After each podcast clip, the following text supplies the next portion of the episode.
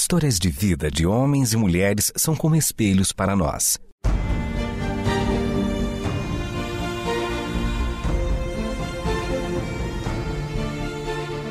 Convidamos você para entrar nas páginas do livro que conta a história do Deus que entrou em nossas histórias. Ouça sobre pessoas que viveram os mesmos conflitos que você e eu enfrentamos e que em Deus encontraram sentido da vida. A partir de agora, você está diante do Espelho na Janela. A narrativa a seguir é baseada em personagens e histórias bíblicas, mas com complementos ficcionais.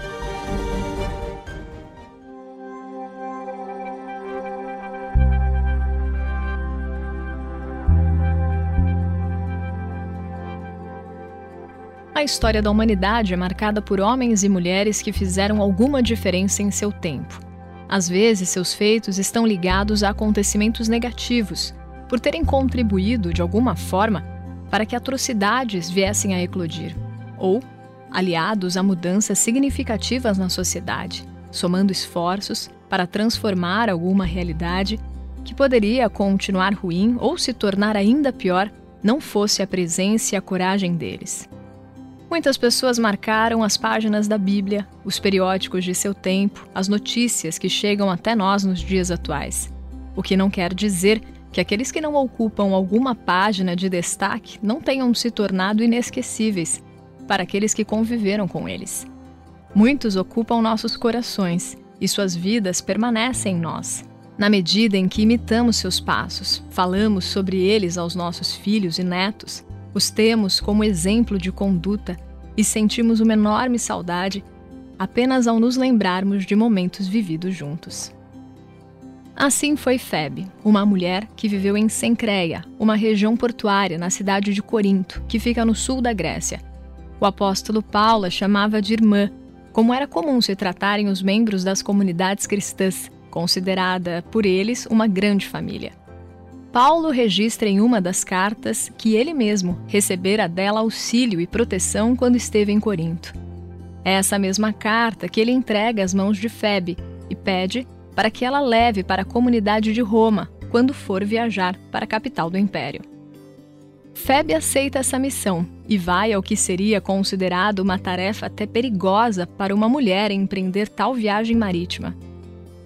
Depois de Febe ter chegado ao destino e ter sido recebida pela comunidade, ela lê a carta de Paulo aos Romanos, colocando eles a par dos projetos do apóstolo e principalmente do projeto de Deus para a humanidade.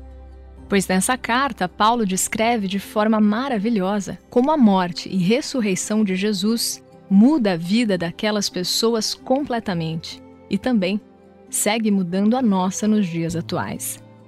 É interessante pensar que essa carta, que se tornaria o principal documento da teologia cristã, chegou ao seu destino graças à participação de uma mulher corajosa e cheia de amor por Cristo. Sabemos que Deus tem seus planos e é totalmente capaz de realizá-los sem o nosso auxílio. Mas é também encantador pensar que Ele se agrada em encontrar em nós corações dispostos a serem coparticipantes com Ele de seus mais lindos projetos.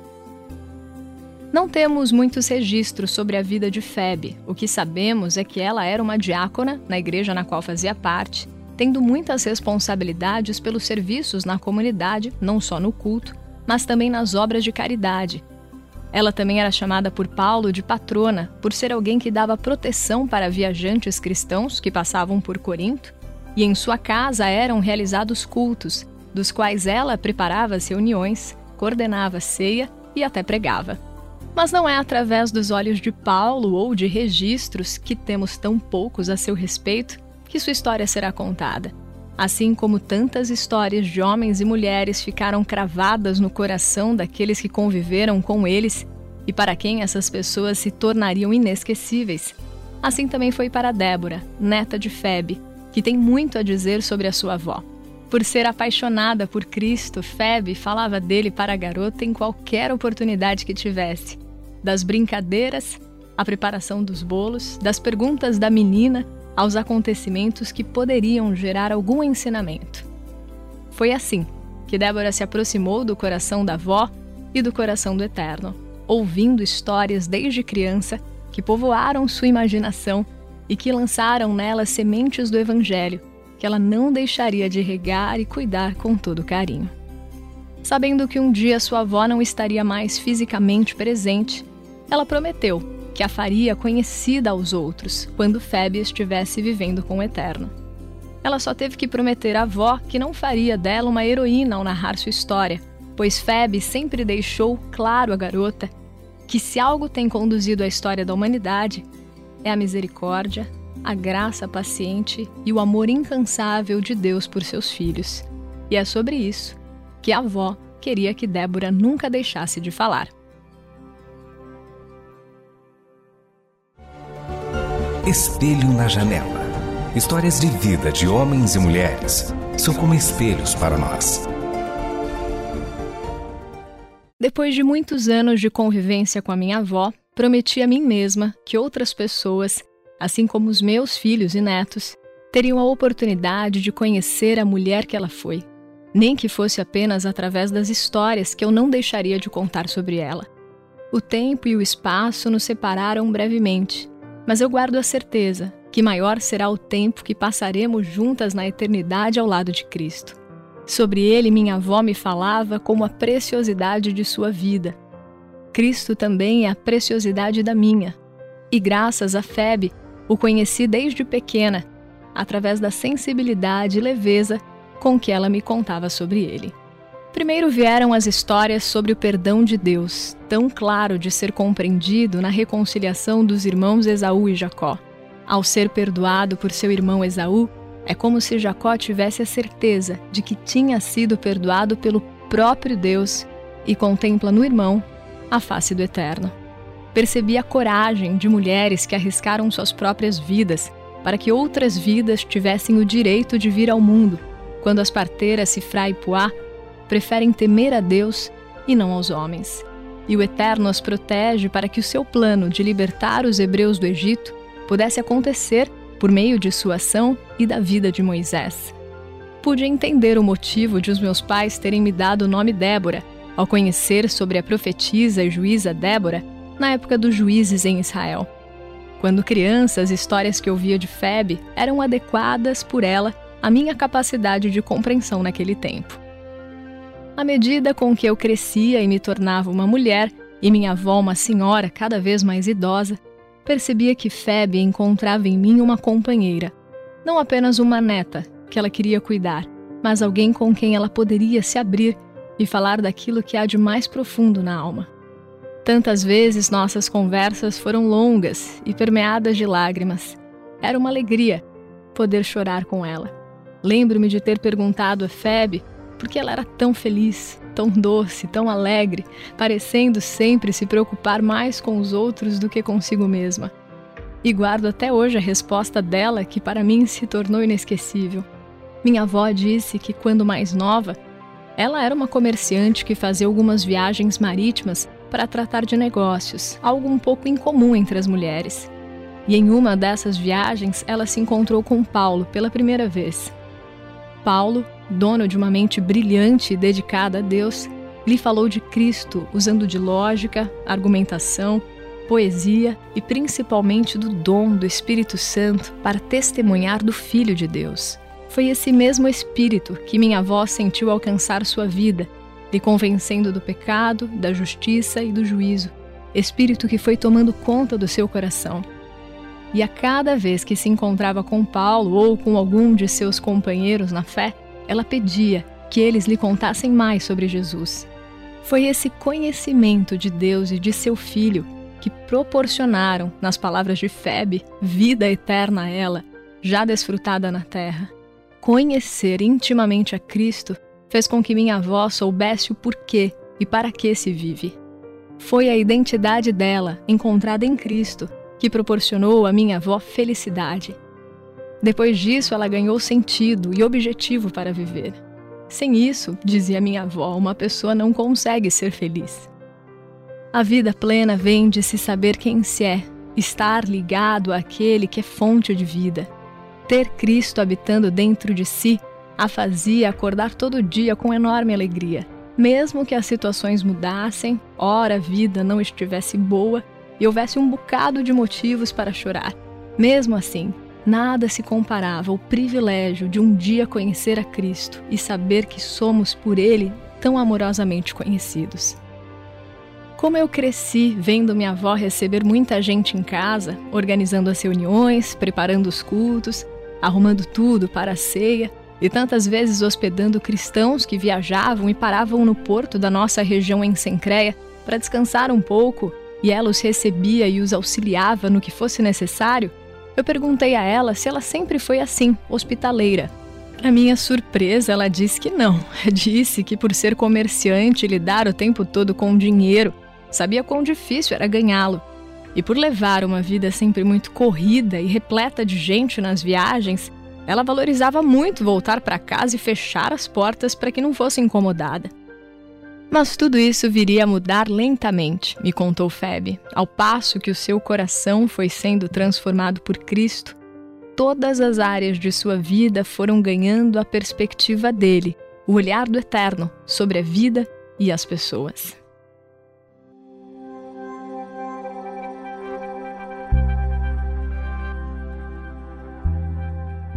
Em uma tarde fria, em que estávamos agasalhadas em volta da lareira e, para nos aquecer ainda mais, tomávamos um gostoso leite quente com mel.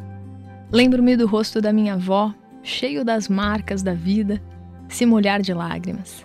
É que ela dizia que não via a hora de se encontrar com Cristo, o doador da vida, o seu dono, como ela gostava de chamá-lo. Foi nessa tarde em que ela me contou um pouco mais como foi se desapegando do dinheiro e abrindo sua casa para servir quem precisasse. Ela falou que, conforme ia ouvindo, lendo e conhecendo a Cristo, ela sentia um enorme anseio de fazer como a mulher que se derramou aos pés de Jesus, lavou seus pés com suas lágrimas, os enxugou com seus cabelos. Febe queria ter a mesma experiência que aquela mulher teve. Ansiava por um dia poder fazer isso. Não dava, pois Cristo já estava com o Pai. Mas, como tantas vezes seu coração parecia não caber dentro do peito e ela queria transbordar em gratidão, se prostrar aos pés de Jesus, ela transformava isso em oração. E em uma dessas orações, ela se lembrou das palavras de Paulo falando sobre o que Jesus disse aos seus discípulos. Jesus recomendou aos seus discípulos que, quando vissem alguém nu, que lhe dessem roupas, alguém com fome, que lhe providenciassem comida alguém com sede, que lhe dessem de beber, alguém preso, que lhe fossem visitar, alguém doente, que lhe ajudassem. Pois quando eles fizessem isso com algum de seus menores irmãos, é como se estivessem fazendo isso para o próprio Cristo. Naquela oração em que Febe fazia o eterno, sentindo grande anseio de se derramar como um perfume aos seus pés, um aroma suave de gratidão, e lembrando-se dessas palavras do Mestre, algo lhe veio ao coração.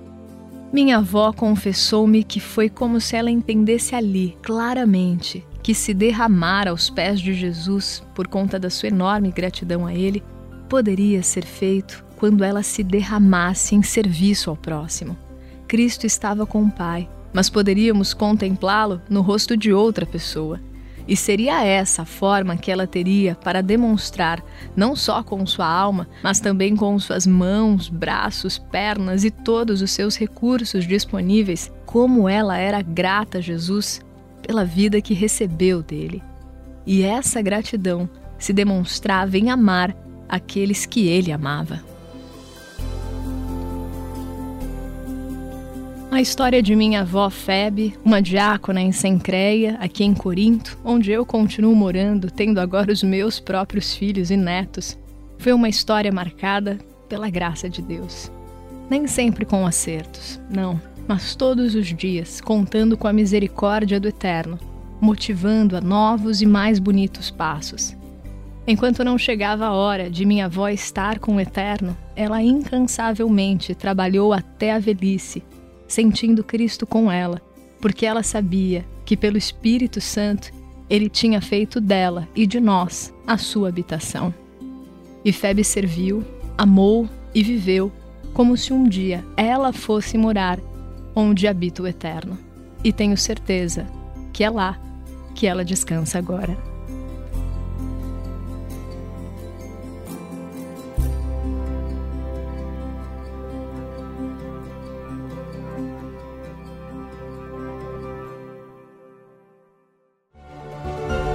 Este foi o Espelho na Janela, um programa baseado em personagens e histórias bíblicas, mas com complementos ficcionais. Escrito e produzido por Renata Borjato e Israel Mazacorati. Realização Transmundial.